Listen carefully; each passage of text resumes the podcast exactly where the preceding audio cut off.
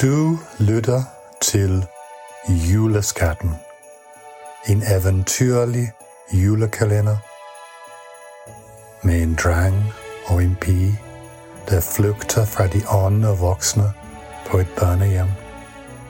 Med nogle pirater, med en kæmpe isbjørn og en mand med store bryster, der går i blomstret kjole.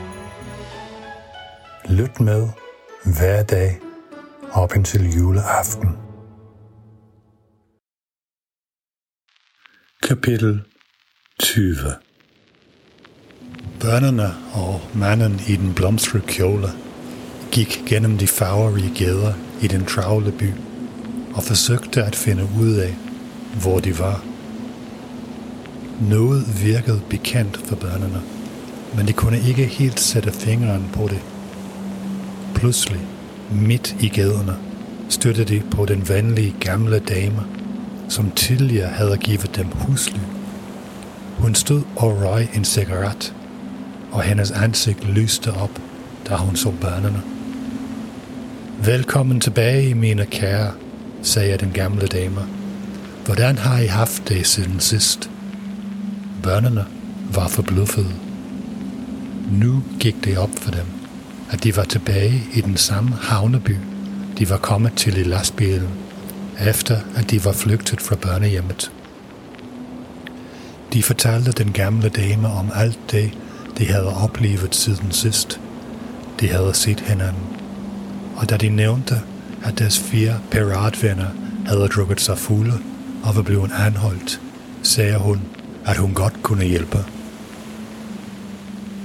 Den gamle dame smed den sorte tørklæde, hun gik med, så de kunne se den gyldne krone, hun havde nedenunder. Og det gik op for børnene, at hun i virkeligheden var meget mere, end hun lød til at være. Hun var nemlig dronningen af byen, og hun elskede at gå rundt som en almindelig gammel dame for at lære folk at kende. Dronningen hjalp børnene med at befri piraterne fra fængslet. Piraterne var taknemmelige og lovede at lade være med at drikke sig fulde og komme op og slås fremover. Dronningen var ikke færdig med at hjælpe. Hun gav dem et storslået karet og nogle stærke heste til at trække det.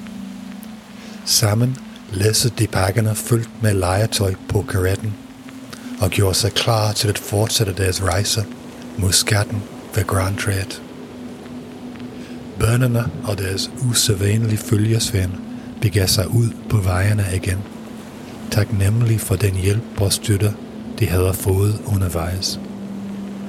De var fast besluttet på at finde skatten og bruge den til at skabe en bedre fremtid for sig selv og alle dem, de mødte på deres eventyrlige rejse.